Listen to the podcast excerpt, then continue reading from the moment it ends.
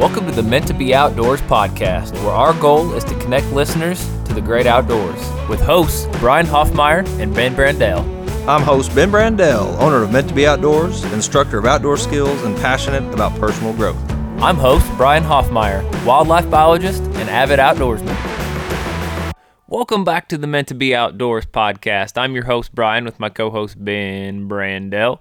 Welcome into another Tuesday episode. This is going to be our third episode in our evolution versus creation series. We hope that you have been enjoying the first couple episodes. If you haven't got a chance to listen to them yet, we're kind of tying all this together. So jump back a couple weeks and, and grab the defining truth and then the evolution episode. But today we're going to be diving into creation and really looking at why we should even be studying creation, why and it's an account and not just a theory, and then going over, giving that account, going over those those six days and why we believe that this should being taught should be being taught in our schools, and and um, it's hard to believe that it's not. But Ben, why don't you go ahead and get us started and explain why we believe that we should be studying the creation account? The creation account is the explanation for origins, period. So that that alone is why we should do it because it, it tells us where we came from. Right. Jumping back to our first episode in this series, defining truth. Truth is God's word. Mm-hmm and God's Word gives the account of creation, how the earth came to be, how humans originated, how we got our plants, our animals, our stars, our air, even darkness. Right. Knowing where we come from is extremely important. So extremely important that everyone is trying to find the answer to that question mm-hmm. is where do we come from? That's the question. Yeah. Beginning and end, life and death, science can't answer those. So people want to say evolution is science, but as we've as we've explained in these previous episodes, a lot of the ways that it's derived and called truth is air. There's so much air in it, and um, if you don't turn to God's word, then you're not actually getting the truth. But the origins matter greatly. Yeah, let me say it this way: that if if mankind is just the end result of mindless natural processes, because we talked about that when we talked about evolution, mm-hmm. these natural processes. Even in the evolution, they, I think, even said it was like over billions, right? I think I, I said four billion. You said like three billion. Right. We don't know how many billions, so it's always a guess, but we'll say four billion years ago. I mean, if that's the point, then our lives, I mean, I think, Brian, are really mean nothing and everything we do is basically pointless because mm-hmm it's just too much, too big, billions and billions and billions and billions of years. Um, yeah, if, if, we just came from this this in, this mindless natural process, then what is the point? And there there really wouldn't be for me. Yeah, absolutely, and and that's that people try to answer that. What is the point of life? Um, and science is never going to give you that answer. Science can't give you that answer. If you strictly look at the scientific method where science is derived, it's not. You can't even apply it mm-hmm. to to answer that question. So that's why I'm glad that we have something that we can turn to to to get that question answered. You know, I want to address uh, Christians specifically here as as we're getting started. We live in a world today where we are inundated with all kinds of information. Um, a lot of it may be cited with things that are considered to be factual and some that are not. We have to be careful what we think in each of those things but it leaves so many Christians wondering, okay, could it be a mix? Could we what they call theistic evolution? Could it be a God created process? Is there anything for me in the Old Testament? Is is it just a New Testament? I have had people tell me, you know what, I believe in God, but I only believe in the first five books. I only believe in the gospel accounts in the New Testament. Man, that is that's hard for me to respond to because there's so many things that I want to say. But what I really want to address is the creation account is given in the book of Genesis. Mm-hmm. Specifically, the first couple chapters. It's how the Bible starts. And there's a reason that the Bible starts that way. Because without that, then everything after it would not matter. So if you are somebody hearing this and you're saying, well, I don't read much of the Old Testament, or I believe the New Testament, but not the Old Testament, it doesn't apply, you can't have the New Testament without the old the Old Testament. It's it's irrelevant without the other one. And, and let me kind of explain what I'm saying here.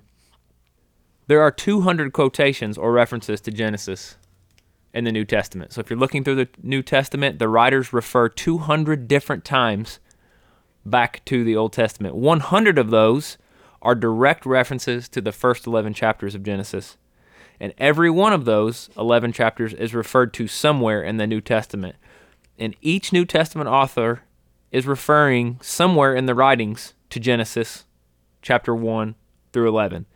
Jesus himself even quoted the first 11 chapters of Genesis on six different occasions in the New Testament. If that isn't weighty enough for you, if that doesn't tell you it's important that Jesus himself was quoting Genesis, then I don't know what else I can say to you that's going to make you feel that the Old Testament is important and that that creation, particularly chapter 1 through 11, is important to everything, to us, to our origins, to Jesus, to God, to the Holy Spirit. Everything that's in the Bible, it was all present there in the beginning, as we're going to talk about. But it's so important to understand the connection to all of it. So, to help you understand chapters 1 through 11, you know, we're talking about it gives us the creation account, where our origins came from, how they were placed. Then it moves into the fall of man. Then it moves into what we talk about the global flood.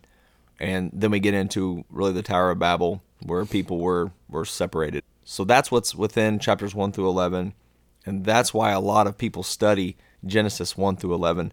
You know, as we go through the day to day account, that's going to be up in Genesis 1, and, and we're going to talk a little more about 2. So we're going to dig into what those are in Right. those chapters. Um, but chapters 1 through 11, there is so much to unpack. If you haven't spent time in those chapters, read them. We probably will not be covering all of that in this podcast today. Yeah. We don't there's not enough not enough time in this day for that, but we are going to definitely highlight some of the important things.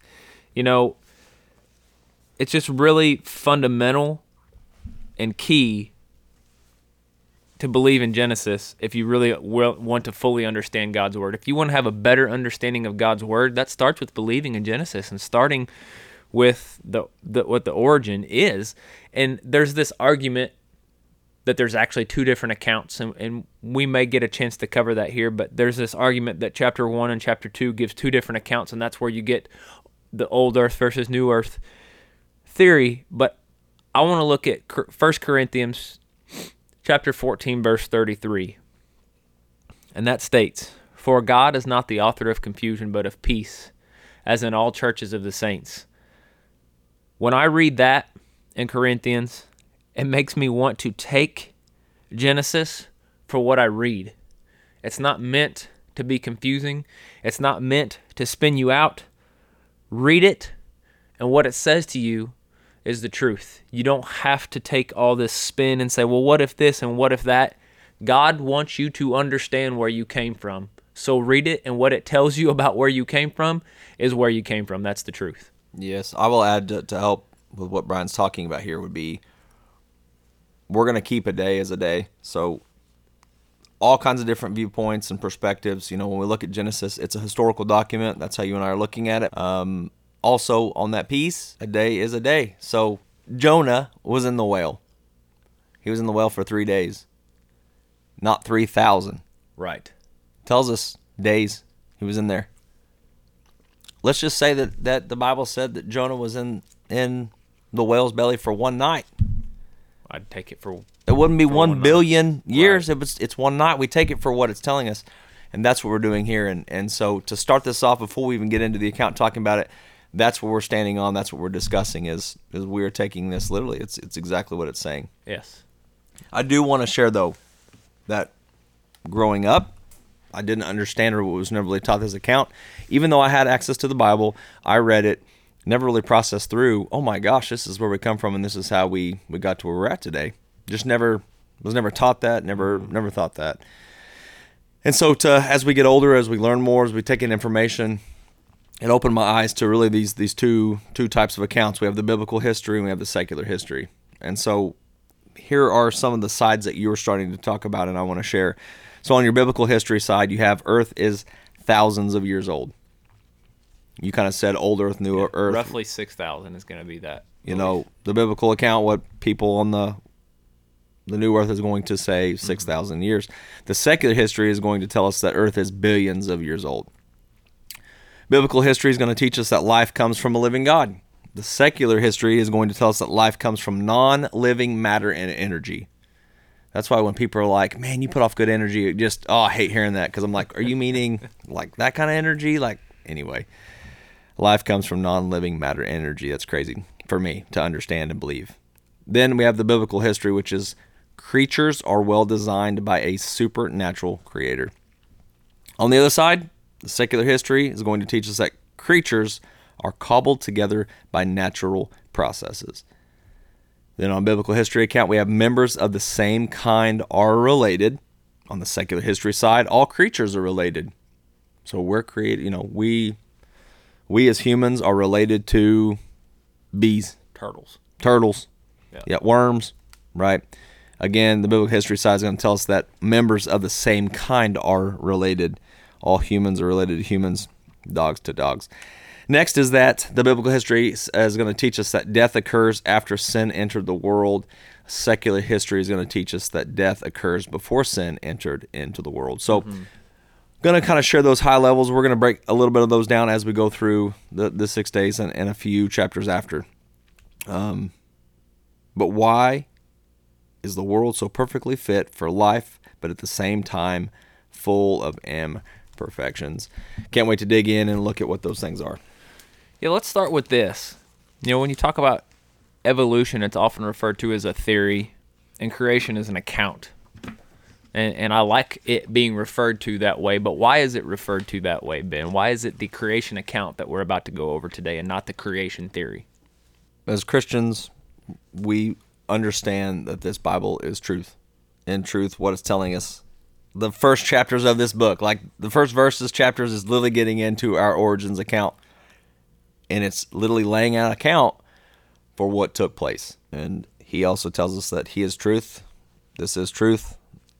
This actually explains to me better than anything else I have found on this earth of our origins, what took place, even though no human was standing there present while it was all taking place. A human was given this information to help share what took place in the beginning, and it gave us the account of our origins. Yeah, absolutely. Today, our evolution understanding gives us all theories. I can get behind a few theories, but when we talk about theories, they're they're really guesses. They're thoughts, they're ideas that are sometimes tested. Sometimes we can't even test them. They're just really good thoughts or ideas, and that's all they are for me. Mm-hmm. And I, I struggle to put all of my hope and belief in those when a lot of times it's just this this idea that has been tested. Some would say, well, they they qualify, they've passed this test for this test, and so we're going to put them and, and share them as truth. right. And a lot of them I can agree with, and a lot of them I cannot. Um, whereas when I turn to the Genesis account, phew, man, it just it makes sense, Brian. Yeah, It and it's sense. it's historical. This is this is a recording of history. Mm-hmm. You know, when you when you look at evolution, there's there's it's not historical. There's no documents referring to um, what they believe happened because nobody was there and it, and it, and it didn't happen. Um, but this is an historical document, therefore it is an account. It's not a theory. This is a, a looking back at, at what truly happened. It is the truth. And Ben, why don't you get us started with with day one? Let's give the account. Let's do our our honor to God and read His truth on these microphones. All right, so we're going to open up Genesis. Uh, when we come to Genesis 1 1, it's going to say, In the beginning, God created the heavens and the earth. The earth was without form and void, and darkness was on the face of the deep. And the Spirit of God was hovering over the face of the waters. So that kind of sets it up. Brian was talking earlier about some people believe that's like this first earth thing and billions of years and all that. That's just an overview. And now we're getting into the actual breakdown of the account. So mm-hmm. let's get into it. So we're looking at the six days of creation. This is Genesis 1, verse 3. And God said, Let there be light. And there was light. And God saw the light was good. And God separated the light from the darkness. God called the light day, and the darkness he called night. And there was evening, and there was morning, the first day. Now, we are literally taking that as day one. Mm-hmm. We know that that is a 24 hours, day one. Oh, evening and morning. We see evening and morning now. Right. So God really here God establishes what we would call time. Right. So he is outside of time. He is now creating time for us. We are in within time and you and I can't even really talk more about that because we don't know what it would be to live outside of time. All we know is time. Right. That's crazy. But that's what's created here. So now we have we have time.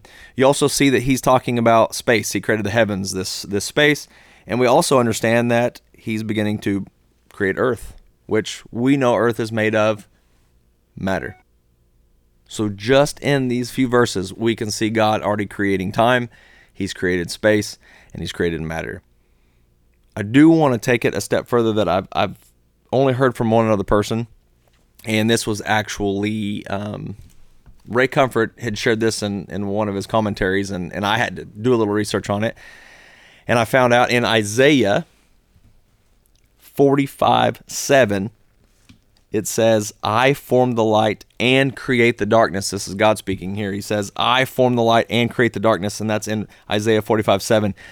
When we look at just the day one account, it says, Let there be light, and there was light, and God saw the light was good and separated the light from the darkness.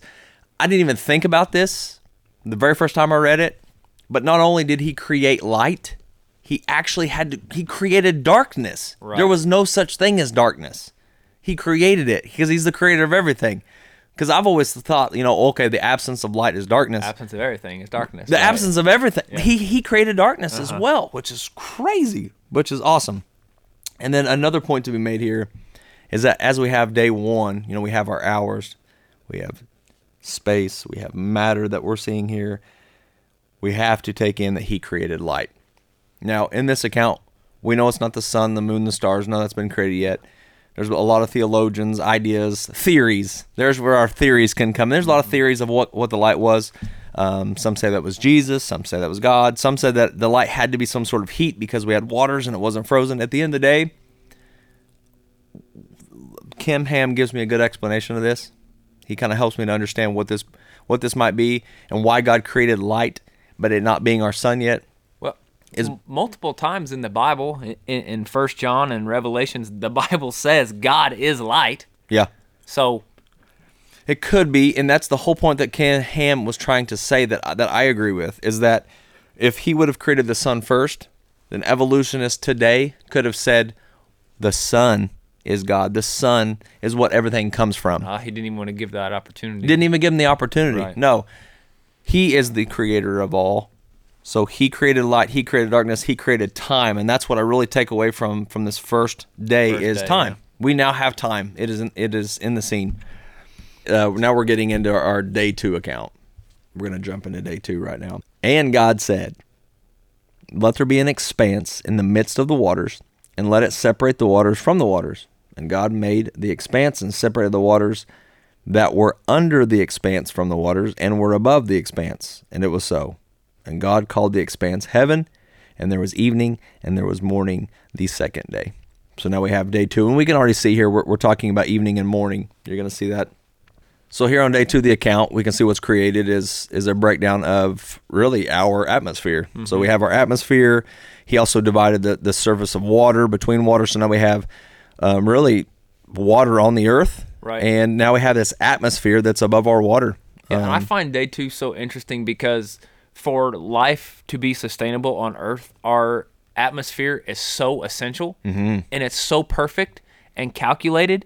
And what we've found by studying other planets is we're the only one that's got it, right? yeah, And that we know of. I that, mean, that we know of, right? seen- We're we're the only one we've we've found that has it. And for me, that's like obviously because God created it. It is so perfect. It was so, it is essential for life. It's the only place that we have found in the universe that has it, and that's because it was from God, and only He could know these exact calculations that would be needed to sustain life. Only He can know that. not to get off topic here, but that's my struggle with going and living on Mars.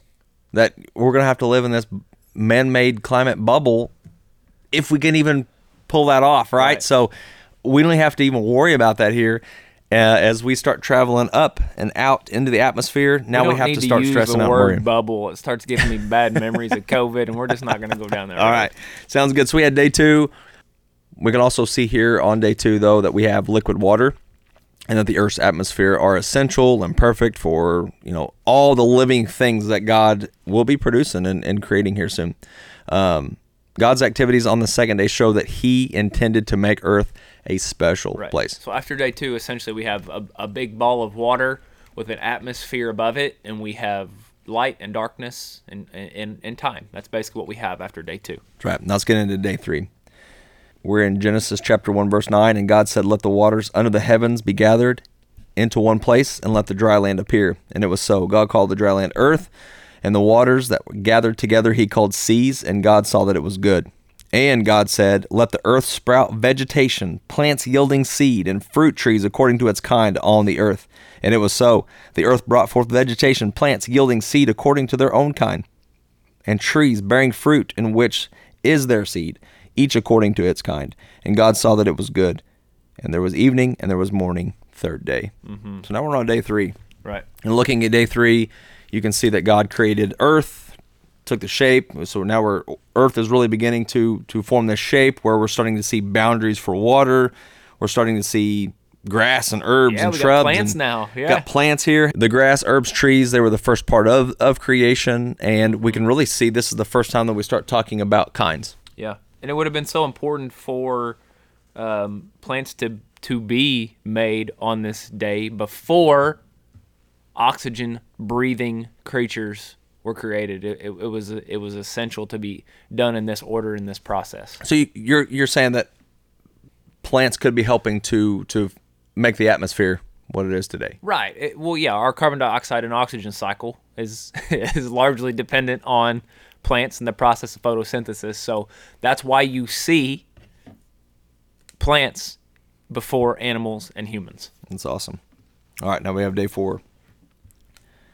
Day four says, Then God said, Let there be lights in the firmament of the heavens to divide the day from the night, and let them be for signs and seasons, for the days and years, and let them be for the lights in the firmament of the heavens to give light on the earth. And it was so. Then God made two great lights, the greater light to rule the day, and the lesser to rule the night. He made the stars also. God set them in the firmament of the heavens to give light on the earth, and to rule over the day and over the night, and to divide the light from the darkness. And God mm-hmm. saw that it was good. So the evening and the morning were the fourth day. Now, can I point out what I really love about day four? And that's that it's almost like he knew that we were going to doubt the time he created on day one. So he's just really driving it home and reiterating it here. He he's really showing us, just further showing us that there were literal literal days by telling us the purpose of why he created the sun, the moon, and the stars so that we could tell time, so that we knew what time was. It gives us our years and our seasons and our days without So, those. so how long is a year? 365 days. And what does that even mean? What that's how long it takes us to orbit the sun. He also, well, you just talked about time, but it's also, it says signs and seasons. Mm-hmm. So where we live, man, do we have seasons. Mm. Sometimes all in the same day. Sometimes in the same day. This last week, we had a chance for, uh, we got like in the 60s, which was great because we're in winter. But then the next day it dropped down. We Yeah, had it snowed yesterday. snow. Yeah. Right, right, right. So we're talking about seasons as well. What do we have to have for seasons, Brian? Well, we have to have uh, the Earth on its axis and, and then spinning on that axis, and and actually the orbit around the sun. All that works together um, and changes our distance from the sun. So as we get further away and our days of lightness, our days, our minutes of light during the day get shorter. That causes us to have seasons because we have it's going to be warmer and, or cooler and less light, and that's where we have our deciduous plants and trees and everything that goes dormant but doesn't die. And then we have our summer season that has these long periods of light uh, throughout the day and more intense light and heat, and and that's where we get our plants. Um, that they grow their leaves back and, and produce fruit and, and nuts and, and replicate and reproduce themselves. Day five, we're looking at these words. It says, Then God said, Let the waters abound with an abundance of living creatures, and let birds fly above the earth across the face of the firmament of the heavens. So God created great sea creatures and every living thing that moves, with which the waters abounded according to their kind, Right. And every winged bird according to its kind. And God saw that it was good. And God blessed them, saying, Be fruitful and multiply, and fill the waters and the seas, and let the birds multiply on the earth. So the evening and the morning were the fifth day. Yes. And Man. if you if you Oh, man. are an, an animal lover like myself, this is this is the day you fist pump on because he is creating all the beauty beauty and the wonder that we see in our animal kingdom. There are so many amazing animals out there that just blow your mind how they live and how they work and the way they communicate with each other and the homes that they build for themselves and how they obtain their food. And what is crazy to me is that humans have been here for a long time now and we still find new ones. It's amazing. Right. Yep. And and uh, I love, you know, Ben, you stressed as you read it the word kind. Uh, can you explain why you did that? because we're we're seeing here that the kinds of animals that were made on day five were animals that would live in the water and fly in the air. Mm-hmm. So there they are. Right. We didn't have to have a, a transition. No, there was no transition. There were animals that he made for the water, and there was animals that he made that fly. They're in the air. They were made as is. So, because of science that we have today, we understand that birds fly. Mm-hmm. They're in the air. People listening, like, no, duh. That's well, that's my point. Like, th- those are the kinds. Birds are their kind. I'm not going to be able to to find a land animal such as a horse flying because a horse is its own kind Right. a bird is its own kind. We also see here on day five that we start getting into what's called reproduction. Mm-hmm. So, birds and, and fish are starting to, Yeah. And he's telling us, he tells us that's only between the same kind. right, A, a bird with a bird, a fish with a fish, it's between the same kind. And we see that today. We don't see kinds change. We don't see it. You, you don't plant an acorn and get a walnut tree. You don't. Right, You can correct. you can do it 10 million times and you're never it is according to kinds. We've never seen that change. We're never going to see that change. And yet so many people doubt that. But we have a historical document that tells us that's how it is and we see it how it is today. So why would we doubt it? right. The book tells us and we witness it. So why would we think anything else?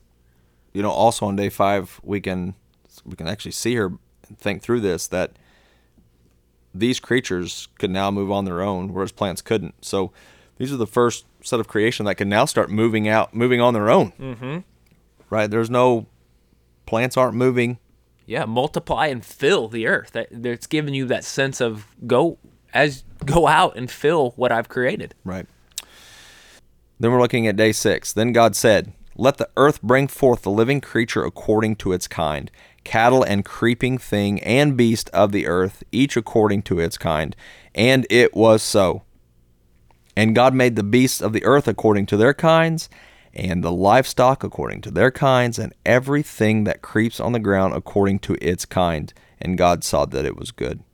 Then God said, Let us make man in our image, after our likeness, and let them have dominion over the fish of the sea, and over the birds of the heavens, and over the livestock, and over all the earth, and over every creeping thing that creeps on the earth. So God created man in his own image. In the image of God, he created him, male and female, he created them.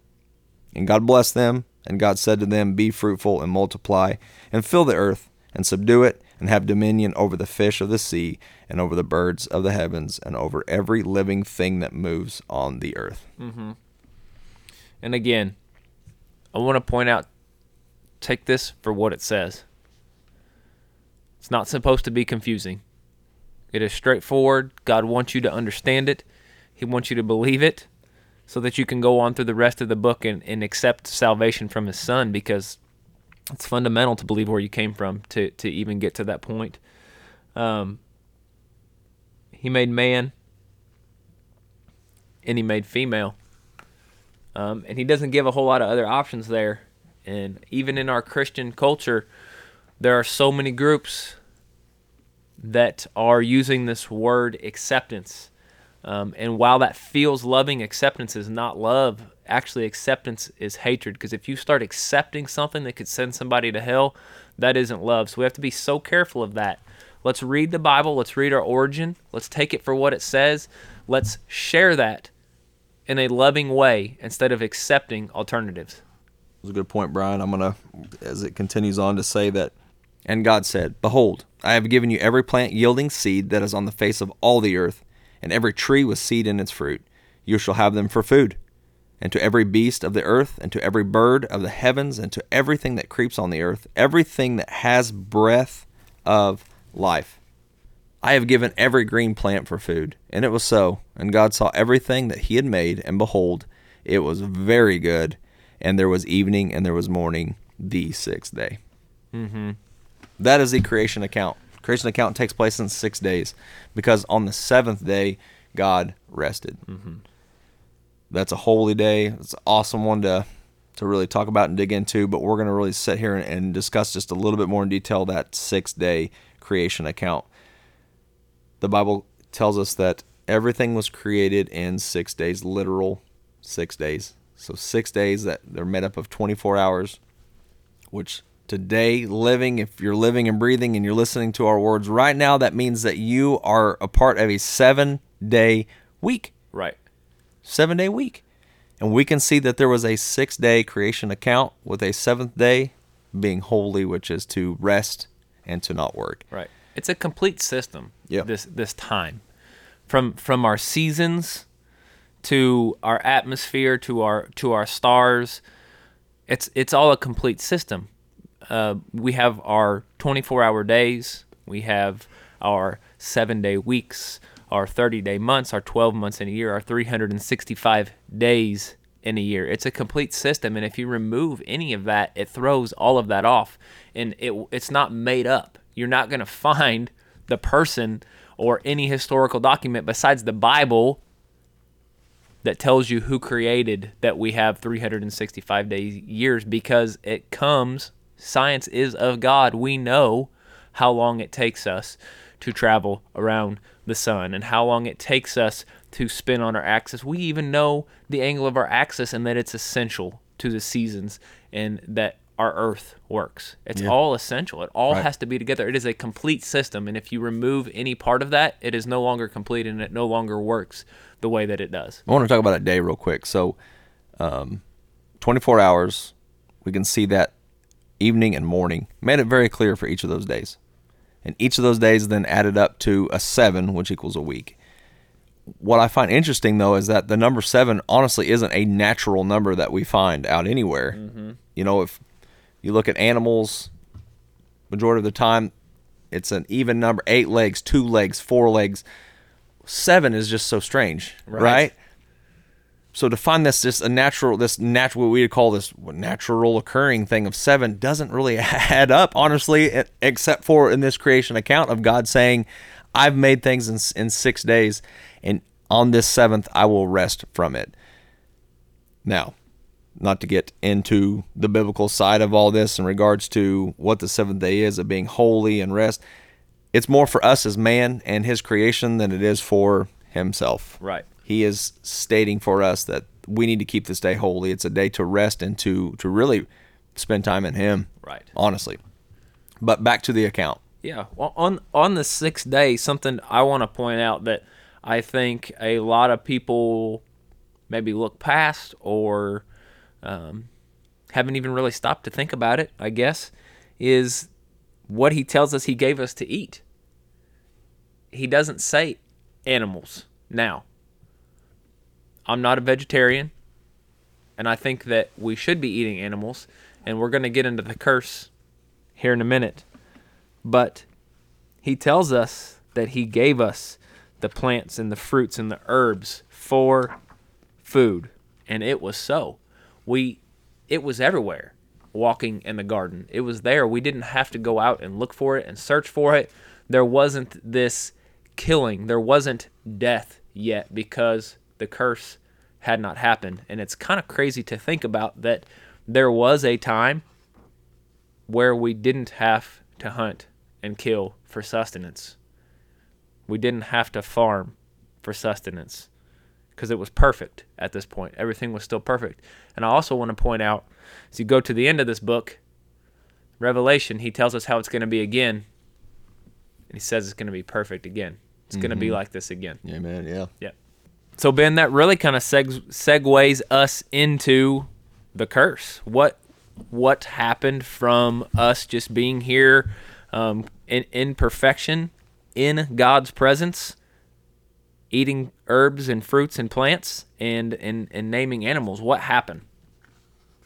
Yeah. So he gave us this understanding that we have dominion over all these things, which that's exciting for me because Brian Hoffmeyer is one of my best friends and he loves biology. He loves the study of life.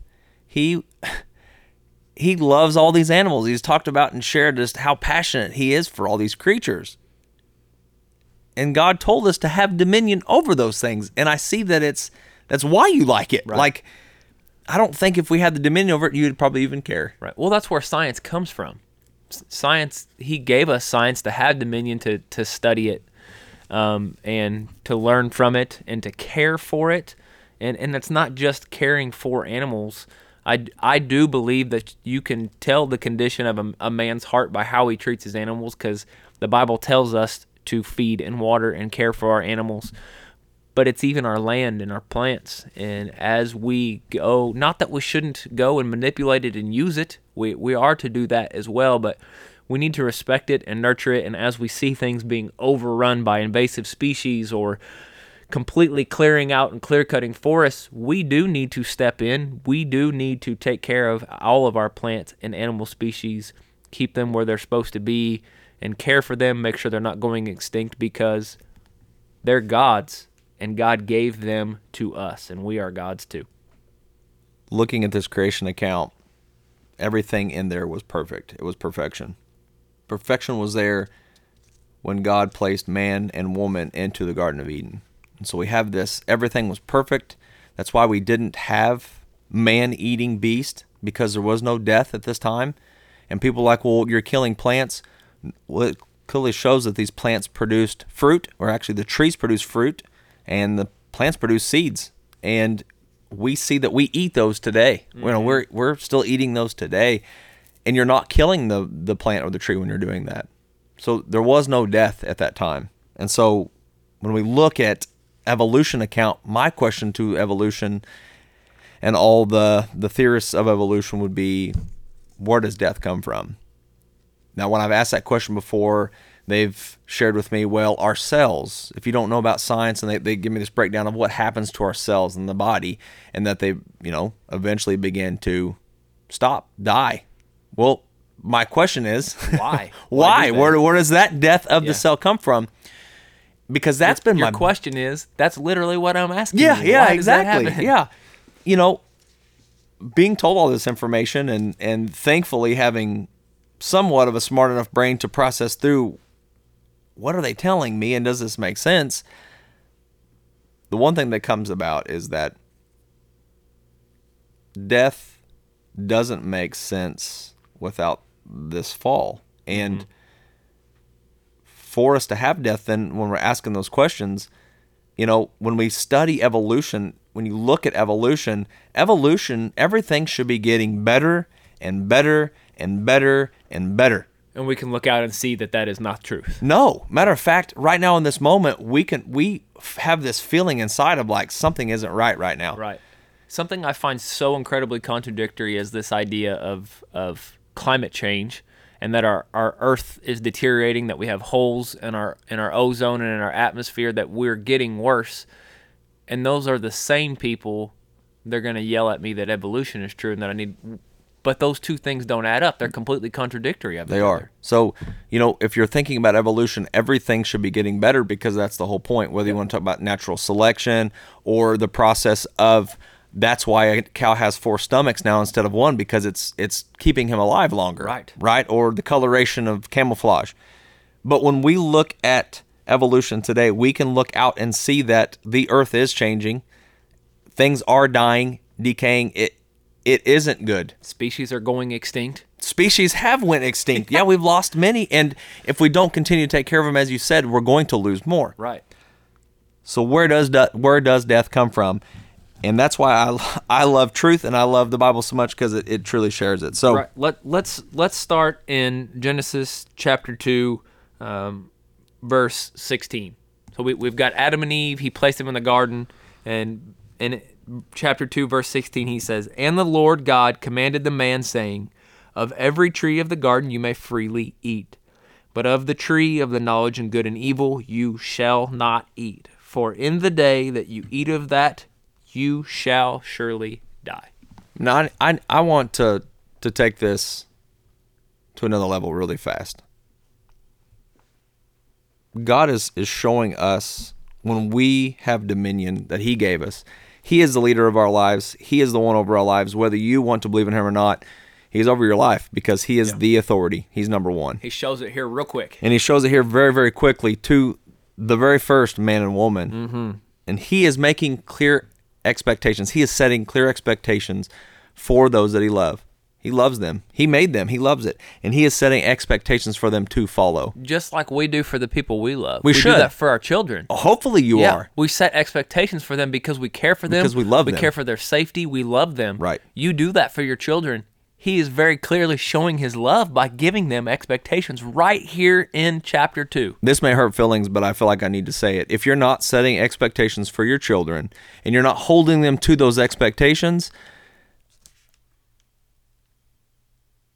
you're going to have children that you're going to have a hard time not only taking care of in that moment, but when they get into their teenage years, when they don't rely on you anymore, mm-hmm. they will do what they want, which is usually worldly. Yeah, we and whether they're going to acknowledge it or whether you want to acknowledge it, whether we acknowledge it or not, we want expectations. Whether it's an unconscious, we want expectations so that we know what we're doing. I'll say it. I think we as humans want structure. Well, yeah, We want structure, and a part of that structure is going to be the expectations. Mm-hmm. So, the number one authority in all of everything, because he's outside of time, he is Lord, he is the creator, he's the intel, he's the intellectual being, the intelligent being. He says to them, "Do not do these things. If you do, there will be consequences." And that's where we go. We quickly see that we have a let's go to three. Well, yeah, we, we can go to three. And I got a little out of order there. I said Adam and Eve were in the garden. Those instructions were given to Adam, the man, before he even created woman. Those instructions not to eat of, not to eat from the the tree of knowledge and good and evil. Those were given to Adam. That was his responsibility. He was now given leadership. You see this first sign of leadership being given to man. Here we go, Brian. We're going to get into the false. We're looking at Genesis 3. 3 1 says, Now the serpent was more crafty than any other beast of the field and the Lord God had made. He said to the woman, Did God actually say, You shall not eat of any tree in the garden? And the woman said to the serpent, We may eat of the fruit of the trees in the garden, but God said, You shall not eat of the fruit of the tree that is in the midst of the garden, neither shall you touch it, lest you die. So the, fall of man really starts in, in, in Genesis chapter three. Basically, um, you you have the serpent or, or Satan coming to Eve, the woman, um, and he and he starts questioning God and questioning her, and, and this is where you really first see temptation. And temptation, we can see here comes from Satan. This isn't God doing this. This is the serpent. And he's basically saying, Well, did God really say that you should not eat of every tree in the garden? And then the serpent says to her, You won't surely die, for God knows that in the day you eat of it, your eyes will be opened and you will be like God, knowing good and evil. So he's kind of painting this picture that, like, well, God's actually just trying to stay God. He doesn't want you to know what he knows. Yeah, he's twisting God's word. he's words. twisting God's word He's a liar. and, and that's something he still does to us today. Um, and and this gets Eve. Um, so she sees now that the tree was good for food. It can be eaten. It was pleasant to the eyes. The tree was desirable to make one wise. So she took its fruit and she ate it. And then she also gave it to her husband Adam, and he ate it. Then the eyes of both of them were opened, and they knew they were naked. So they sewed fig leaves together and made themselves coverings. This is the very first time that we see our first line of shelter. Yeah. Brian and I teach survival, and we teach a lot about shelter building. And before we even get into anything in the outdoors of shelter building, we first have to take care of our clothing. Mm-hmm. And this is where we see it first. We see that that the very first clothing we had was plant plant based, and we also see here that now we have sin. It's the first sin. And so, as we continue on the Bible, the Bible makes it clear that the wages of sin is death. The wages of sin. So, and, and that's and that's where a lot of people can take this wrong because the Bible states that the wages of sin is death. So when you look back at God saying, "If you eat of this tree," when He's telling Adam, "You will surely die," He wasn't striking them down. He wasn't. He didn't. They ate it, and He did not strike them down dead. But now they have a death penalty. They have a death sentence mm-hmm. Because they've sinned, and and now their debt has to be paid. you will surely die. And they did. They died, just not in that second, in that moment, as some people are interpreting that as. So, Adam and Eve eventually died. You and I will eventually die. That is where death comes from. The wages of sin is death. And that account makes so much sense. We can also see in here as we read, um, God actually clothed them. He actually gave them different clothing than what they made for themselves. God, that was the first sacrifice that you're going to see in the Bible. God had to kill an animal because He clothed them in animal skin. Yeah. So we see we see the first sacrifice there that God did to the animal. Um, you know, you can see that in the Old Testament as sacrifices take Blood- place. Blood, had to be spilled There was bloodshed. Yeah. Right. Which because of what they'd done. Right, and and closing that up really quickly, that's that actually explains why we saw sacrifices all the way up to Jesus Christ being our sacrifice. The final, yeah, the final bloodshed. right, the final bloodshed and the, his last words on the cross were, "It is finished," because he had to pay He for paid all of the wages of all of our sin. the sin. Right, and he paid for that. Right. and that's why he overcomes death.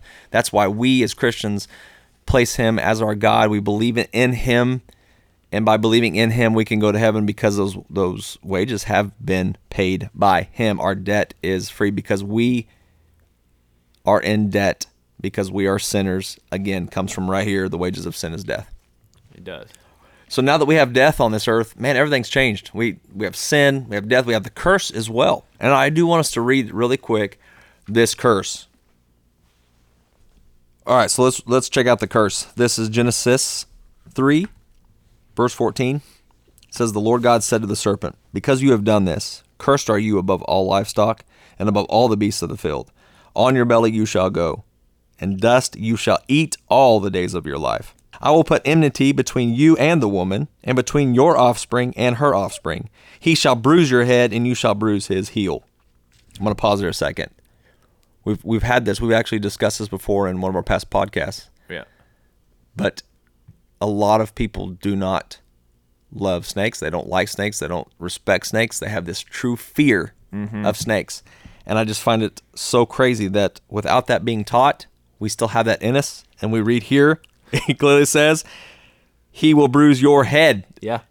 and you shall bruise his heel. It's this fear that, that's been placed. But anyway, we're going to move on. To the woman, he said, I will surely multiply your pain in childbirth. In pain you shall bring forth children.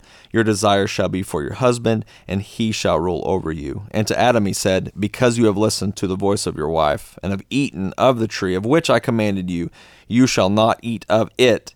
Cursed is the ground because of you. In pain you shall eat of it all the days of your life.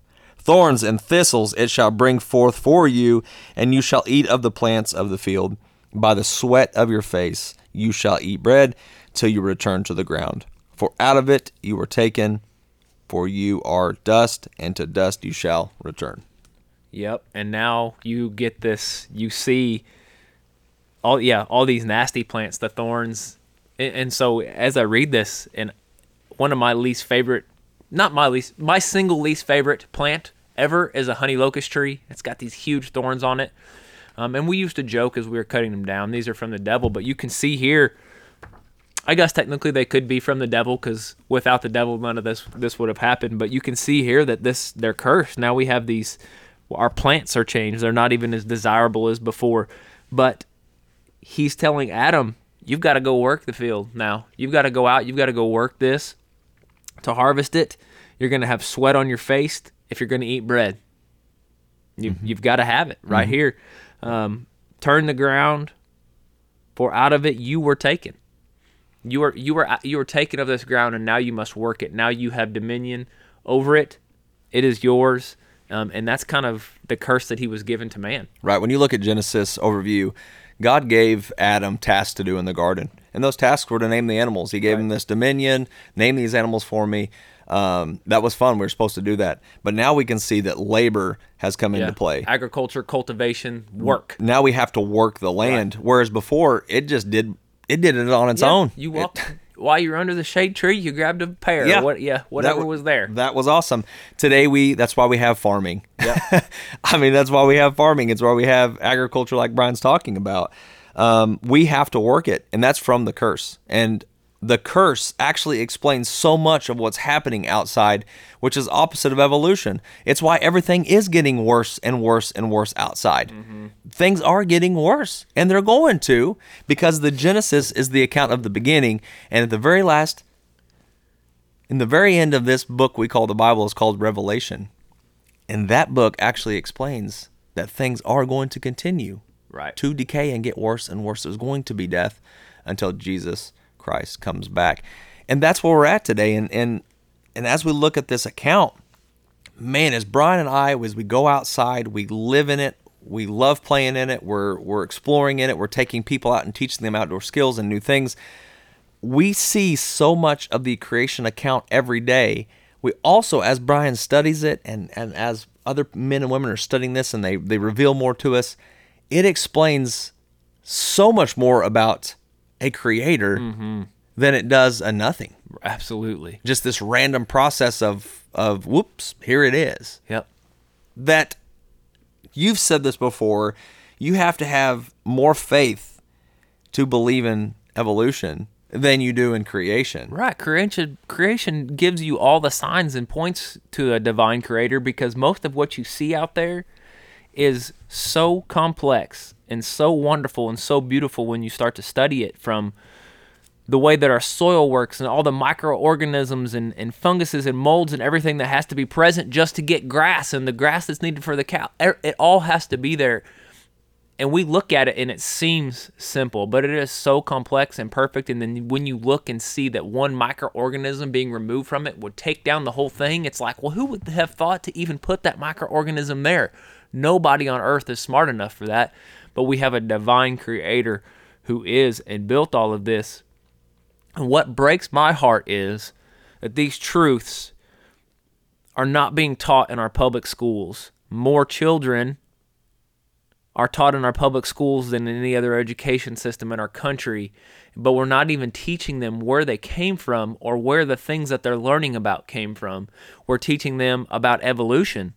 Um, and we wonder why our country continues to get worse, why we continue to see more and more evil in our country. It's because we have removed God and we are getting more and more generations behind us, more and more generations under our belt that have been indoctri- indoctrinated with incorrect, aired truth about their origin and where they came from.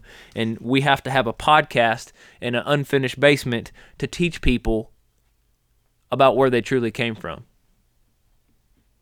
And we're going to continue to get that way if we don't start standing up, stop accepting lies, and sharing truth. And I'm not saying to be mean and rude. Do it in the most loving way you can, but you have to share truth. And when you look at this Bible, and whatever argument wants to be made that it was written by man, that it wasn't God breathed, that it's been changed, you can find the oldest known Bible that we have, whatever translation it is, and it still says the same as the Bibles that we have today.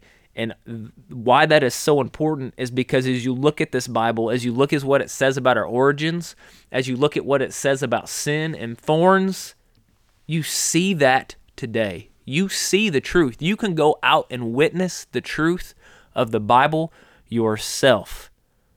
So whether man wrote it or not, it was God breathed and it's true. It is not coincidence. This book is not coincidence. Something thousands of years old that is speaking truth and seeing the exact same things that you are able to witness today, it is impossible for that to be coincidence. And that is why we believe in a divine creator. Correct. You shared earlier that the entire Bible references Genesis. It's just it's Genesis is all over the Bible, and I want to give one example of that. This is Isaiah 45, 6. Actually, I'm going to read you Isaiah 45, 5. I am the Lord, and there is no other. There is no God besides me. I will gird you, though you have not known me. This is verse 6 that they may know from the rising of the sun to its setting that there is none besides me. Mm-hmm. We just read you the account. We also shared when the sun, the moon, the stars were created. And right now in this moment, if you're listening, look out, look at, don't look at the sun. Okay.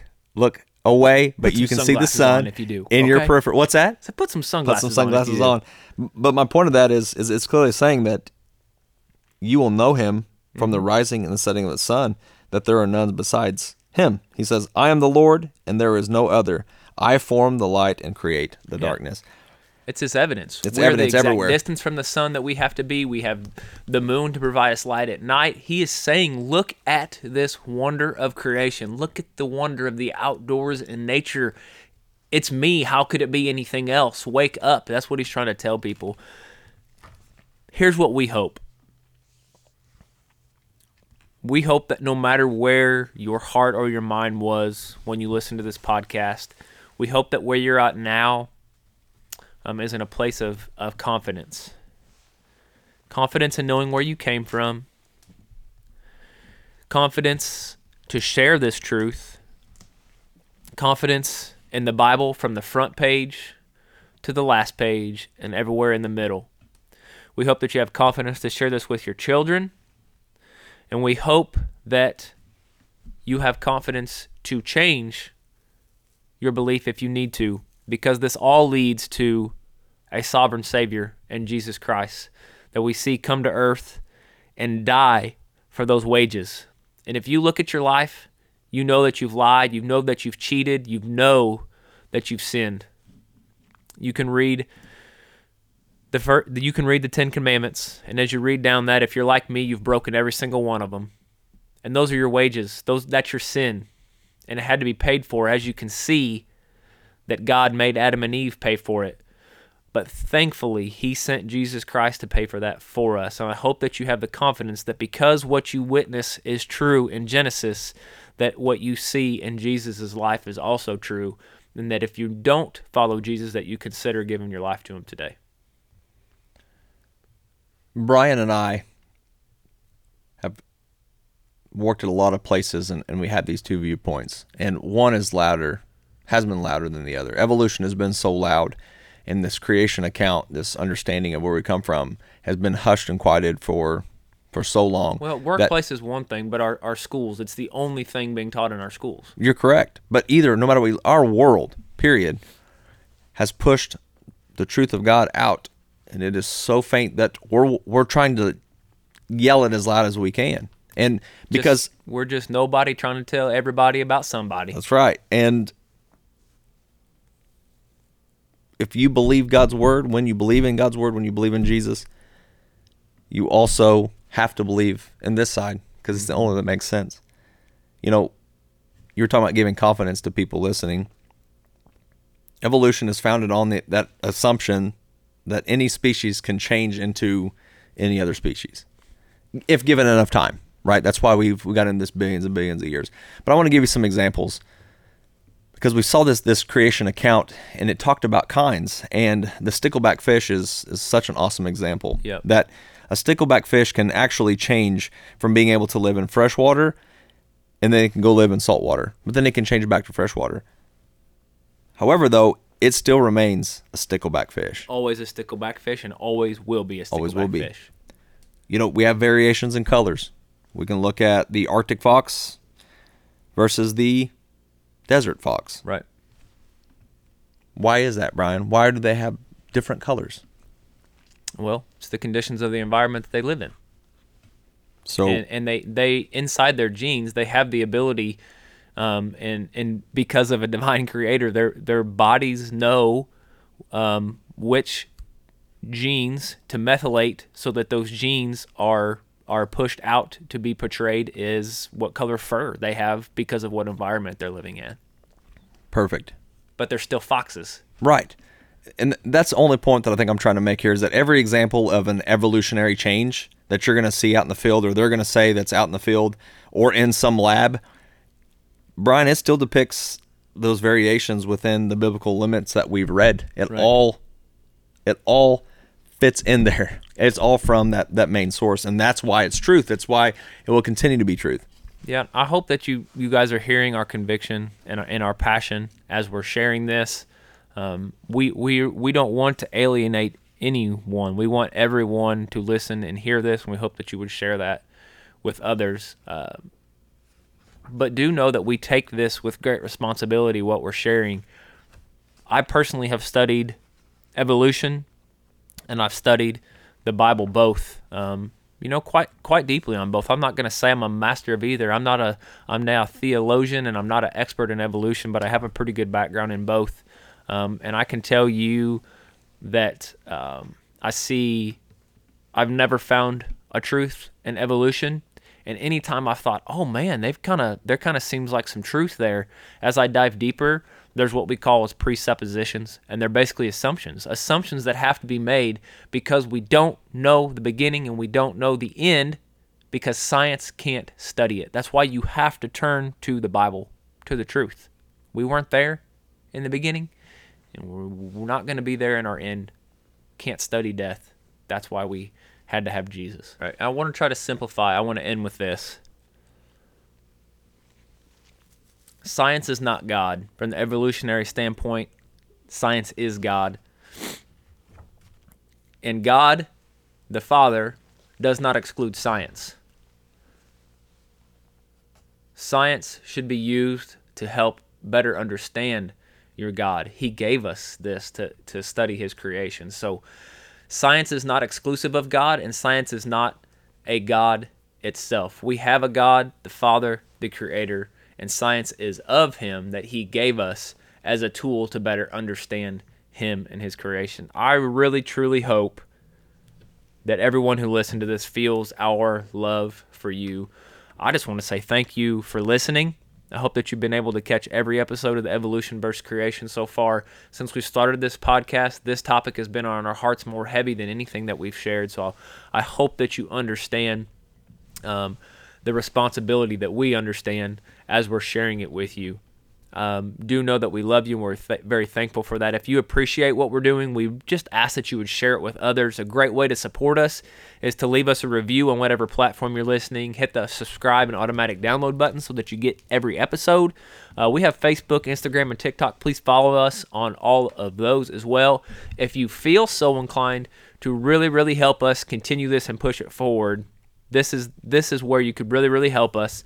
We have a link in the about section. It's a Linktree link, and as you click on that, you'll see an option for Patreon. If you go to Patreon, you can pledge to donate to us either five, ten, or twenty-five dollars a month, and that will help us, uh, whether it's getting new equipment or having guests on to continue the podcast as well. Ben, do you have anything you want to say before we wrap up?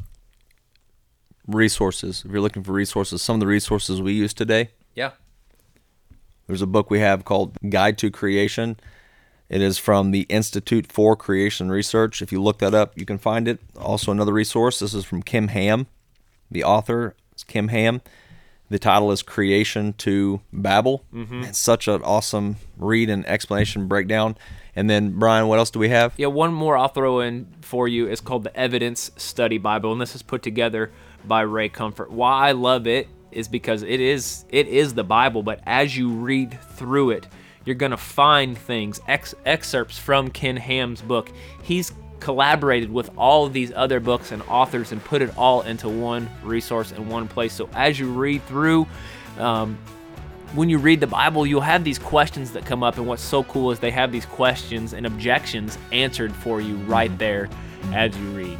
Again, thank you for listening. That is going to be it for this episode of the Meant to Be Outdoors podcast. We will be back on Thursday with another episode. And as always, we hope that between now and that episode, you find time to get outdoors. Thank you for listening to the Meant to Be Outdoors podcast, hosted by Brian Hoffmeyer and Ben Brandell. Please help us by subscribing. Also, follow along on TikTok, Instagram, and Facebook.